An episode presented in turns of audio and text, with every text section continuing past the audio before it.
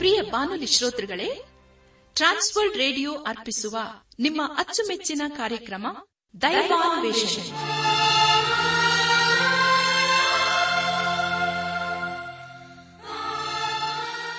ಒಲಮೆಯ ಶ್ರೋತೃ ಬಾಂಧವರೇ, ಸೋಮವಾರದಿಂದ ಶುಕ್ರವಾರದವರೆಗೆ ಪ್ರಸಾರ ಮಾಡುವ ದೈವಾನ್ವೇಷಣೆ ಎಂಬ ಆಧ್ಯಾತ್ಮಿಕ ಕಾರ್ಯಕ್ರಮದಲ್ಲಿ ಪಾಲ್ಗೊಳ್ಳಲು ನಿಮ್ಮೆಲ್ಲರನ್ನು ಸಂತೋಷದಿಂದ ಆಹ್ವಾನಿಸುತ್ತೇವೆ.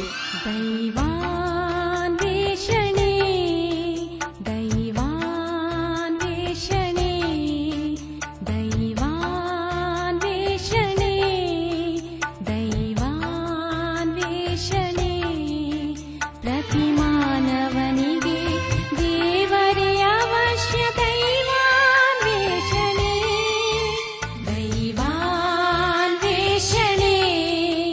ದೈವಾನ್ವೇಷಣೆ ದೈವಾನ್ವೇಷಣೆ ದೈವಾನ್ವೇಷಣೆ.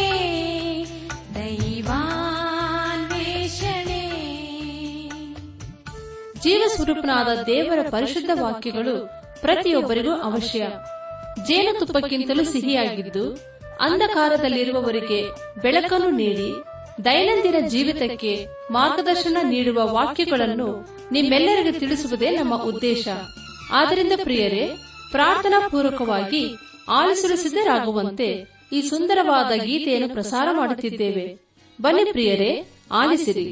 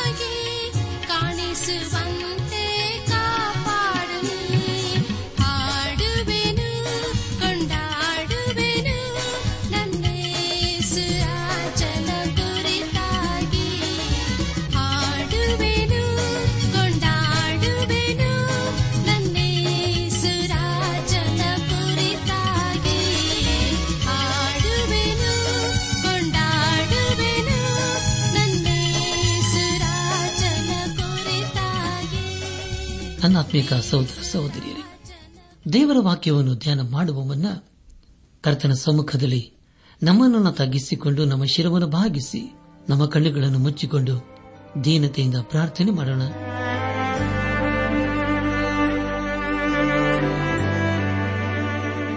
ಜೀವದಾಯಕನೇ, ಜೀವ ಸ್ವರೂಪನೇ, ಜೀವದ ಬುಗ್ಗಿಯಾಗಿರುವ ದೇವರೇ, ಜೀವ ಜಲವಾಗಿರುವ ದೇವರೇ, ಈ ಸಮಯದಲ್ಲಿ ನಿನ್ನ ಮಕ್ಕಳಾದ ನಾವು ನಿನ್ನ ಸನ್ನಿಧಾನಕ್ಕೆ ಬಂದು ದೇವ ನಿನ್ನ ಪರಿಶುದ್ಧವಾದ ನಾಮವನ್ನು ಕೊಂಡಾಡ್ತೇವಪ್ಪ.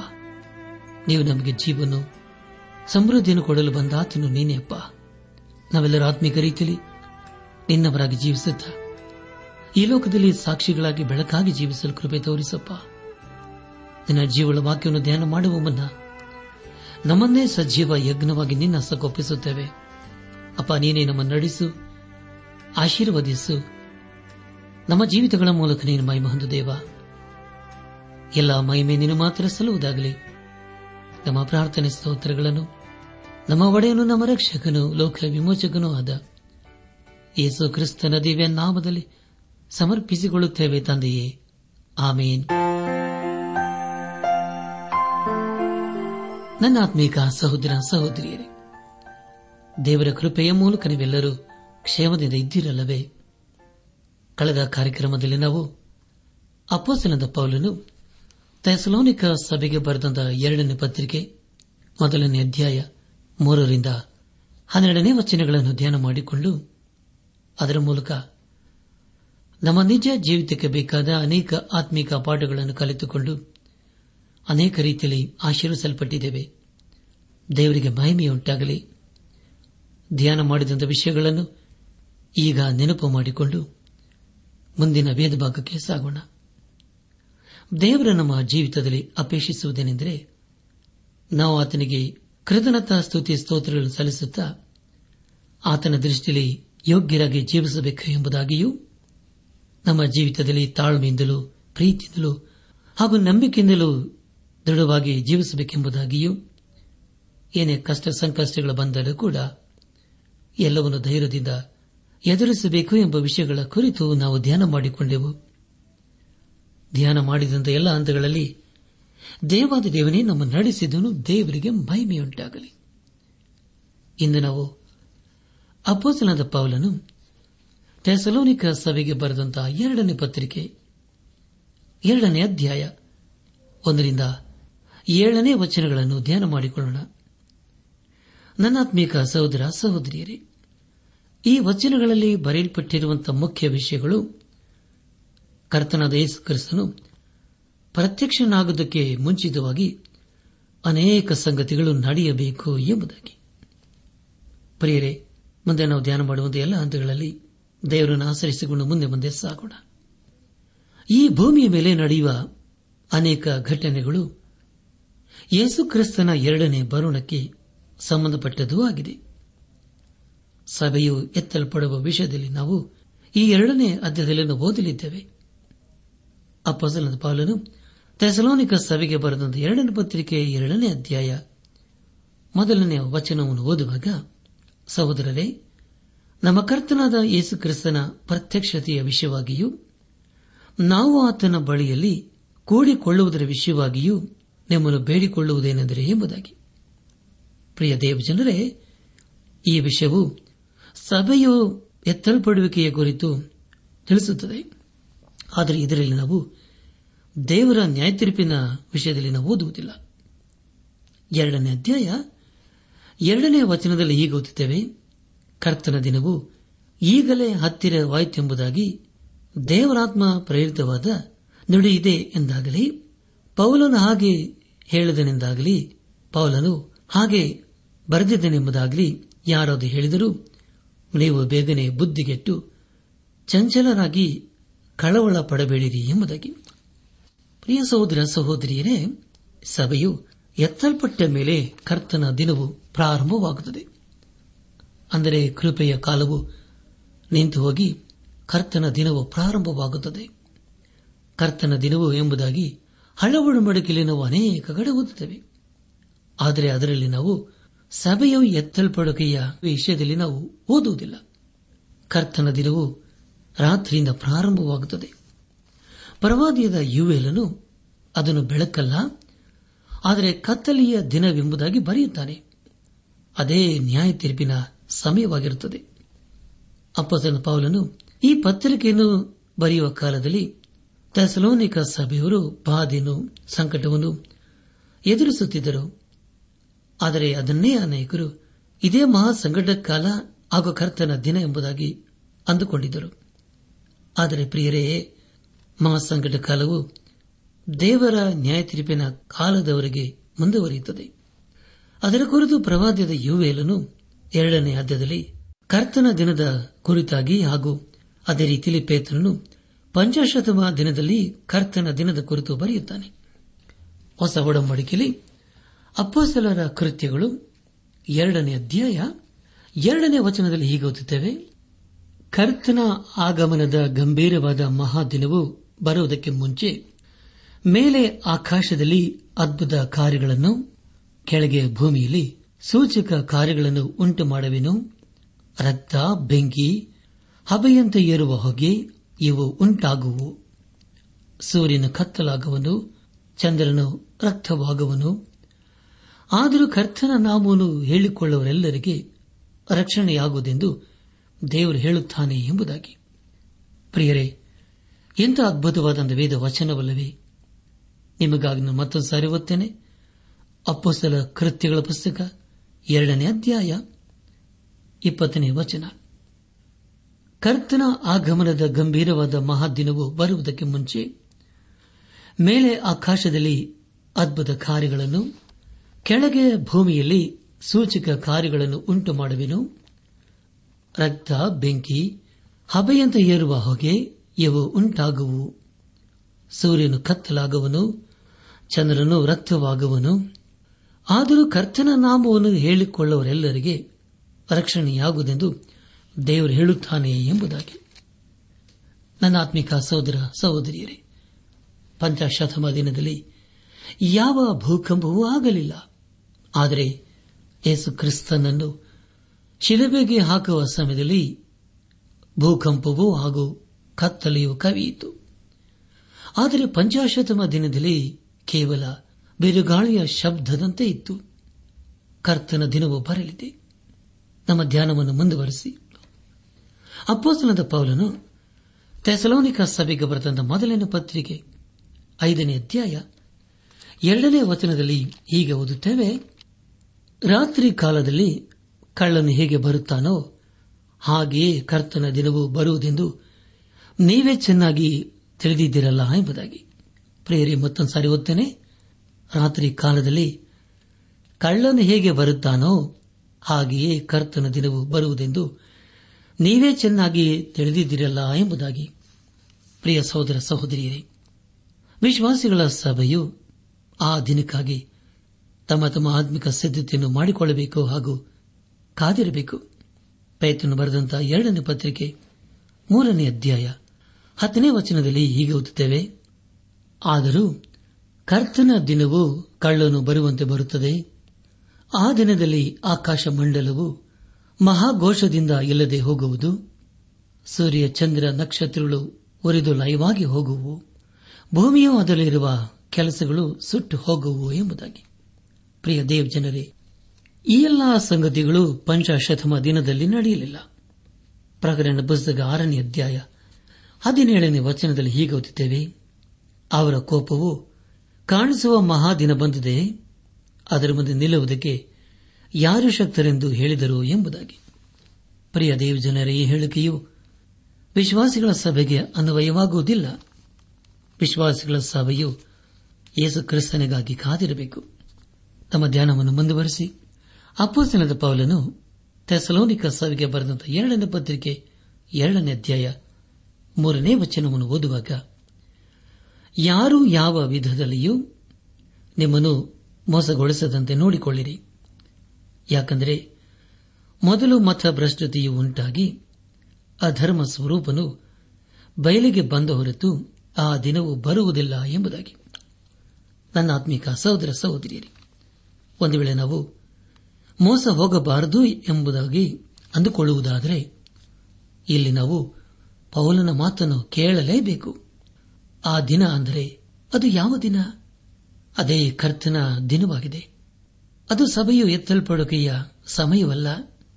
ಕರ್ತನ ದಿನವು ಬರುವುದಕ್ಕೆ ಮುಂಚೆ ಎರಡು ವಿಷಯಗಳ ಕುರಿತು ನಾವು ತಿಳಿದುಕೊಳ್ಳುತ್ತೇವೆ. ಮೊದಲದಾಗಿ ಮತಭ್ರಷ್ಟತೆಯು ಉಂಟಾಗುತ್ತದೆ, ಎರಡನೇದಾಗಿ ಅಧರ್ಮ ಸ್ವರೂಪನು ಬಯಲಿಗೆ ಬರಬೇಕು ಎಂಬುದಾಗಿ. ಈ ಎರಡು ಸಂಗತಿಗಳು ಕರ್ತನ ದಿನವು ಬರುವುದಕ್ಕೆ ಮುಂಚೆ ಬರಬೇಕು. ಆದರೆ ಪ್ರಿಯರೇ, ಅದರಲ್ಲಿ ಯಾವುದೋ ಇನ್ನೂ ನೆರವೇರಿಲ್ಲ. ಇಲ್ಲಿ ಅಪೊಸ್ತಲನಾದ ಪೌಲನು ಕರ್ತನ ದಿನವು ಬರುವುದಕ್ಕೆ ಮುಂಚೆ ಆಗುವ ವಿಷಯಗಳ ಕುರಿತು ಬರೆಯುತ್ತಿದ್ದಾನೆ. ಅನೇಕ ವಿಶ್ವಾಸಿಗಳಲ್ಲಿ ನಂಬಿಕೆಯನ್ನು ಕಾಣುವುದಿಲ್ಲ. ಯೇಸುಕ್ರಿಸ್ತನು ಬರುವಾಗ ಅನೇಕರಲ್ಲಿ ನಾನು ನಂಬಿಕೆಯನ್ನು ಕಾಣುವುದಿಲ್ಲ ಎಂಬುದಾಗಿ ಆತನೇ ಹೇಳುತ್ತಾನೆ. ಯೇಸುಕ್ರಿಸ್ತನು ಲೋಕನು ಬರೆದ ಸುವಾರ್ತೆ ಹದಿನೆಂಟನೇ ಅಧ್ಯಾಯ ಎಂಟನೇ ವಚನದಲ್ಲಿ ಹೀಗೆ ಹೇಳುತ್ತಾನೆ, ಹೀಗಿದ್ದರೂ ಮನುಷ್ಯ ಕುಮಾರನು ಬಂದಾಗ ಭೂಮಿಯ ಮೇಲೆ ನಂಬಿಕೆಯನ್ನು ಕಾಣುವೆನೋ ಅಂಧನು ಎಂಬುದಾಗಿ.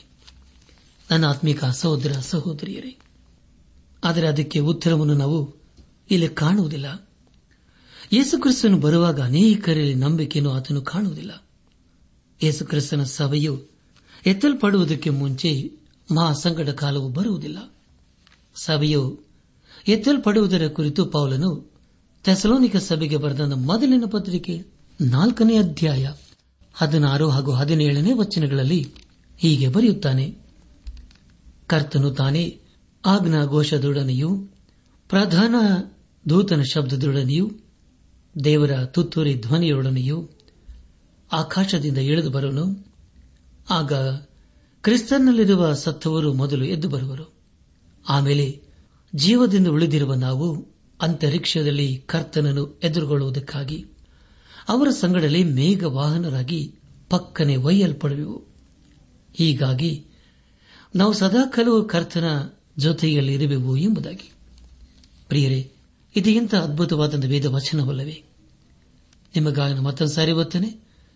ಅಪೊಸ್ತಲನಾದ ಪೌಲನು ಥೆಸಲೋನಿಕ ಸಭೆಗೆ ಬರೆದ ಮೊದಲನೇ ಪತ್ರಿಕೆ ನಾಲ್ಕನೇ ಅಧ್ಯಾಯ ಹದಿನಾರು ಹಾಗೂ ಹದಿನೇಳನೇ ವಚನಗಳು, ಕರ್ತನು ತಾನೇ ಆಜ್ಞಾಘೋಷದೊಡನೆಯೂ ಪ್ರಧಾನ ದೂತನ ಶಬ್ದದೊಡನೆಯೂ ದೇವರ ತುತ್ತೂರಿ ಧ್ವನಿಯೊಡನೆಯೂ ಆಕಾಶದಿಂದ ಇಳಿದು ಬರುವನು.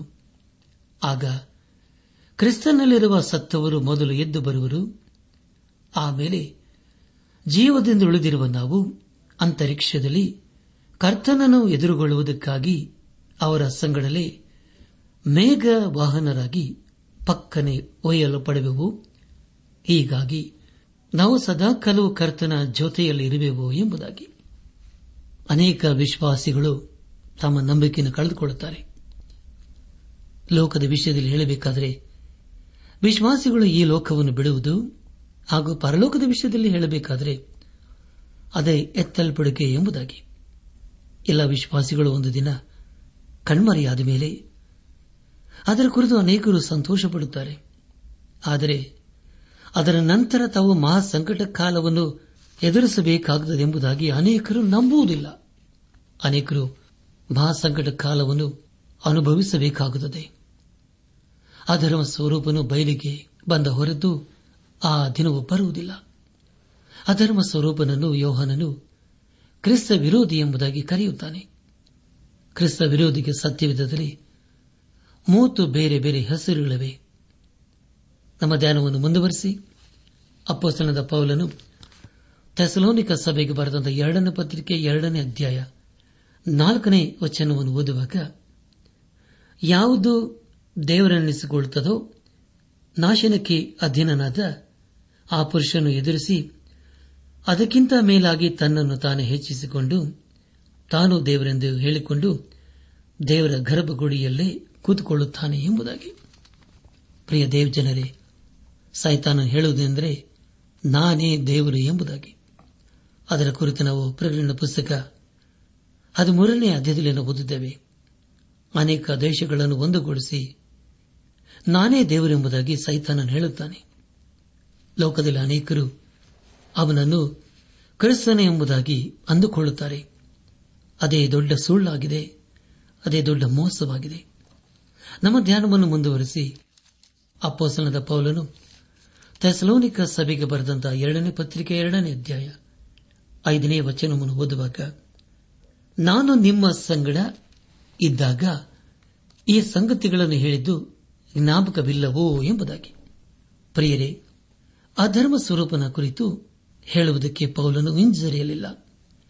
ಇಲ್ಲಿ ಪೌಲನು ಹೇಳುವುದನೆಂದರೆ, ನಾನು ನಿಮ್ಮ ಸಂಗಡ ಇದ್ದಾಗ ಈ ಸಂಗತಿಗಳನ್ನು ಹೇಳಿದ್ದು ಜ್ಞಾಪಕವಿಲ್ಲವೇ ಎಂಬುದಾಗಿ.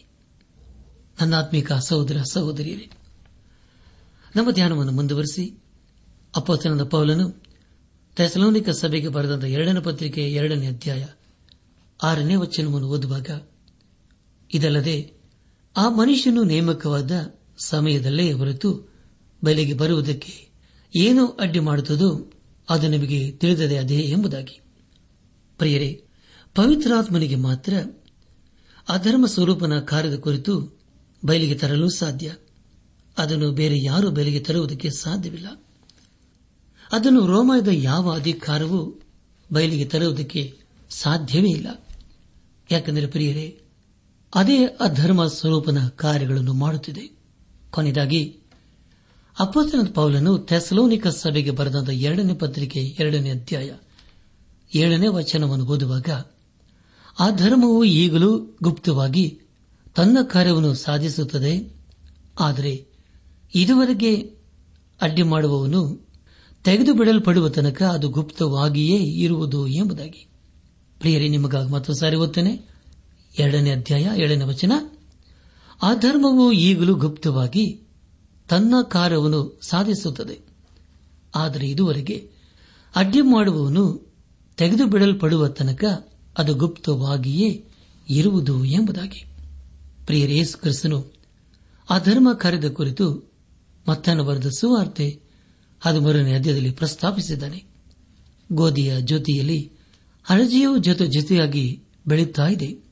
ಅದೇ ರೀತಿಯಲ್ಲಿ ದೇವರ ವಾಕ್ಯವು ಹಾಗೂ ಅನೀತಿಯು ಜೊತೆ ಜೊತೆಯಾಗಿ ಬೆಳೆಯುತ್ತಾ ಇದೆ. ಇನ್ನು ಮುಂದೆ ಅನೀತಿಯು ಇನ್ನೂ ಹೆಚ್ಚಾಗುತ್ತದೆ.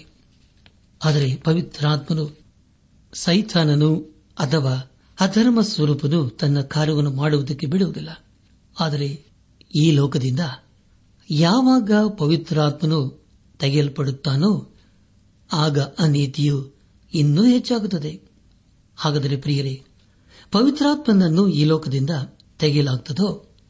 ಪವಿತ್ರಾತ್ಮನು ವಿಶ್ವಾಸಿಗಳ ಸಭೆಯೊಂದಿಗೆ ತೆಗೆಯಲ್ಪಡುತ್ತಾನೆ. ಹಾಗಾದರೆ ಪ್ರಿಯರೇ, ಮಹಾಸಂಕಟ ಕಾಲದಲ್ಲಿ ಪವಿತ್ರಾತ್ಮನು ಇರುವುದಿಲ್ಲವಾ? ಖಂಡಿತವಾಗಿ ಇರುವುದಿಲ್ಲ.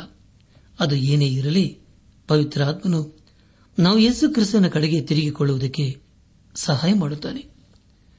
ನನ್ನಾತ್ಮಿಕ ಸಹೋದರ ಸಹೋದರಿಯರೇ, ನಾವು ಈಗಾಗಲೇ ತಿಳಿದುಕೊಂಡ ಹಾಗೆ ಅಪೊಸ್ತಲನಾದ ಪೌಲನು ಥೆಸಲೋನಿಕ ಸಭೆಗೆ ಬರೆದಂತ ಎರಡನೇ ಪತ್ರಿಕೆ ಎರಡನೇ ಅಧ್ಯಾಯದ ಮುಖ್ಯ ಪ್ರಸ್ತಾಪ ಕರ್ತನಾದ ಯೇಸುಕ್ರಿಸ್ತನು ಪ್ರತ್ಯಕ್ಷನಾಗುವುದಕ್ಕೆ ಮುಂಚಿತವಾಗಿ ಅನೇಕ ಸಂಗತಿಗಳು ನಡೆಯಬೇಕು ಎಂಬುದಾಗಿ. ಈಗಾಗಲೇ ನಾವು ಅನೇಕ ಸಂಗತಿಗಳ ಕುರಿತು ನಾವು ತಿಳಿದುಕೊಂಡಿದ್ದೇವೆ. ಮೊದಲು ಮತಭ್ರಷ್ಟತೆಯೂ ಉಂಟಾಗಿ ಅಧರ್ಮ ಸ್ವರೂಪನು ಬಯಲಿಗೆ ಬಂದ ಹೊರತು ಆ ದಿನವೂ ಬರುವುದಿಲ್ಲ. ಯೇಸುಕ್ರಿಸ್ತನು ಆ ಧರ್ಮ ಸ್ವರೂಪದ ಕಾರ್ಯದ ಕುರಿತು ಮತ್ತಾಯನ ಬರೆದ ಸುವಾರ್ತೆ ಹದಿಮೂರನೇ ಅಧ್ಯಾಯದಲ್ಲಿ ಬಹಳ ಸ್ಪಷ್ಟವಾಗಿ ತಿಳಿಸಿದ್ದಾರೆ. ಗೋಧಿಯ ಜೊತೆಯಲ್ಲಿ ಹಣಜಿಯು ಜೊತೆ ಜೊತೆಯಾಗಿ ಬೆಳೆಯುತ್ತಾ ಇದೆ. ಆದರೆ ಪ್ರಿಯರೇ, ಒಂದು ದಿವಸ ಯೇಸು ಕ್ರಿಸ್ತನು ನ್ಯಾಯ ತೀರಿಸಲಿದ್ದಾನೆ.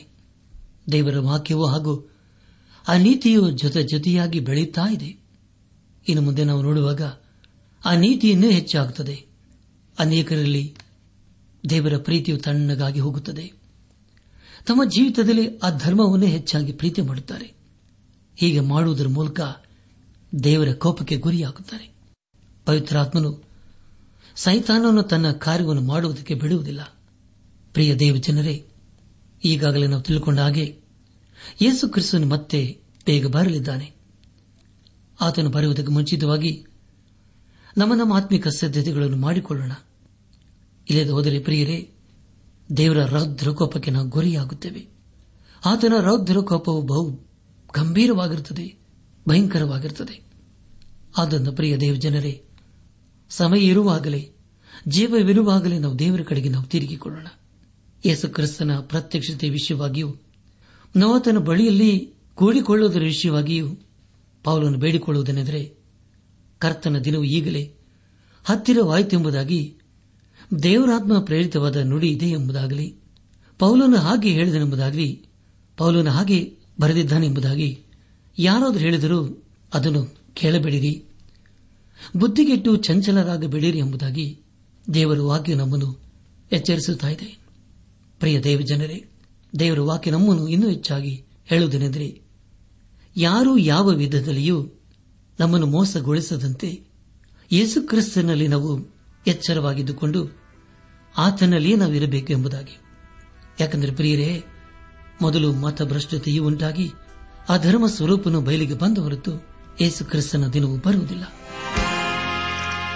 ಈ ಸಂದೇಶವನ್ನು ಆಲಿಸುತ್ತಿರುವ ನನ್ನಾತ್ಮಿಕ ಸಹೋದರ ಸಹೋದರಿಯರೇ, ಇನ್ನು ನಾವೇನಾದರೂ ಪಾಪದಲ್ಲಿ ಜೀವಿಸ್ತಾ ಇರುವುದಾದರೆ ಪಶ್ಚಾತ್ತಾಪದಿಂದ ಯೇಸು ಕ್ರಿಸ್ತನ ಬಳಿಗೆ ಬಂದು ಬೇಡಿಕೊಳ್ಳೋಣ.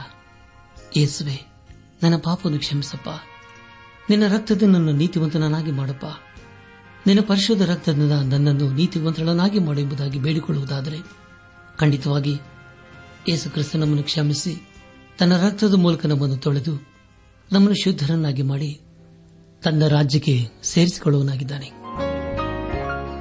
ನಮ್ಮನ್ನು ಬಹಳವಾಗಿ ಪ್ರೀತಿ ಮಾಡಿ ಸಾಕಿ ಸಲಹುವ ನಮ್ಮ ರಕ್ಷಕನಲ್ಲಿ ತಂದೆಯಾದ ದೇವರೇ, ನಿನ್ನ ಜೀವಳ ವಾಕ್ಯವನ್ನು ಕೇಳಿಸಿಕೊಂಡಿದ್ದೇವಪ್ಪ. ಒಂದು ವೇಳೆ ನಾವೇನಾದರೂ ಸೌತ್ ಹೋಗಿರುವುದಾದರೆ, ಬಿದ್ದು ಹೋಗಿರುವುದಾದರೆ, ಅವಿಧೇಯರಾಗಿ ಜೀವಿಸುತ್ತಾ ಇರುವುದಾದರೆ, ಯೇಸು ಕ್ರಿಸ್ತನ ರಕ್ತದ ಮೂಲಕ ನಮ್ಮನ್ನು ತೊಳೆದೇವ, ನಮ್ಮನ್ನು ಶುದ್ಧೀಕರಿಸು, ನಮ್ಮನ್ನು ನೀತಿವಂತರನ್ನಾಗಿ ಮಾಡುದೇವ. ನಾವು ನೀತಿವಂತರಾಗಿ ಪರಿಶುದ್ಧನಾದ ದೇವಾದ ದೇವನೇ ನಿನ್ನನ್ನೇ ಆರಾಧನೆ ಮಾಡುತ್ತಾ ನಿನ್ನ ಮಾರ್ಗದಲ್ಲಿ ನಾವು ಜೀವಿಸುತ್ತಾ ನಿನ್ನ ಆಶೀರ್ವಾದಕ್ಕೆ ಪಾತ್ರರಾಗಲು ದಯ ತೋರಿಸು. ಮಹಿಮೆ ನೀನು ಮಾತ್ರ ಸಲ್ಲುವುದಾಗಲಿ. ಈ ಪ್ರಾರ್ಥನೆಯನ್ನು ಯೇಸುವಿಗಾಗಿ ಕೇಳು ತಂದೆಯೇ, ಆಮೇನ್.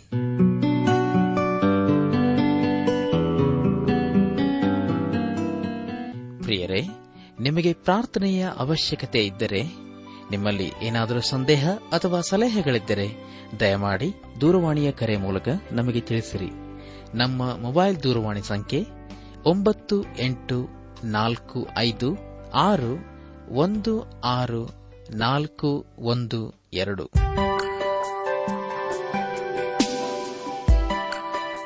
ಅನಾತ್ಮಿಕ ಸಹೋದರ ಸಹೋದರಿಯರೇ, ಇಂದು ದೇವರು ನಮಗೆ ಕೊಡುವ ವಾಗ್ದಾನ ಯೇಸು ಕ್ರಿಸ್ತನು ಹೇಳಿದ್ದು, ನಿನ್ನನ್ನು ಉದ್ಧರಿಸಿ ರಕ್ಷಿಸಲು ನಾನೇ ನಿನ್ನೊಂದಿಗಿರುವೆನು ಎಂಬುದಾಗಿ.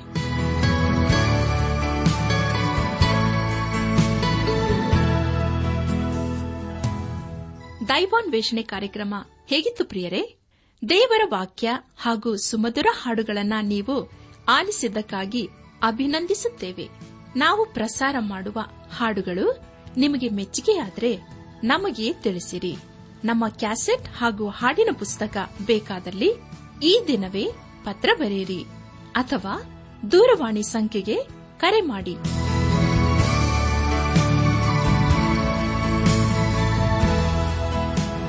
ನಮ್ಮ ವಿಳಾಸ ದೈವಾನ್ ವೇಷಣೆ, ಟ್ರಾನ್ಸ್ ವರ್ಲ್ಡ್ ರೇಡಿಯೋ ಇಂಡಿಯಾ, ಟಪಾಲು ಸಂಖ್ಯೆ ನಾಲ್ಕು ಮೂರು ಎರಡು ಸೊನ್ನೆ, ಬೆಂಗಳೂರು ಐದು ಆರು ಸೊನ್ನೆ ಸೊನ್ನೆ ನಾಲ್ಕು ಮೂರು.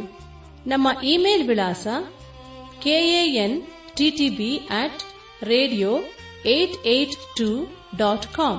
ನಮಸ್ಕಾರ ಪ್ರಿಯರೇ.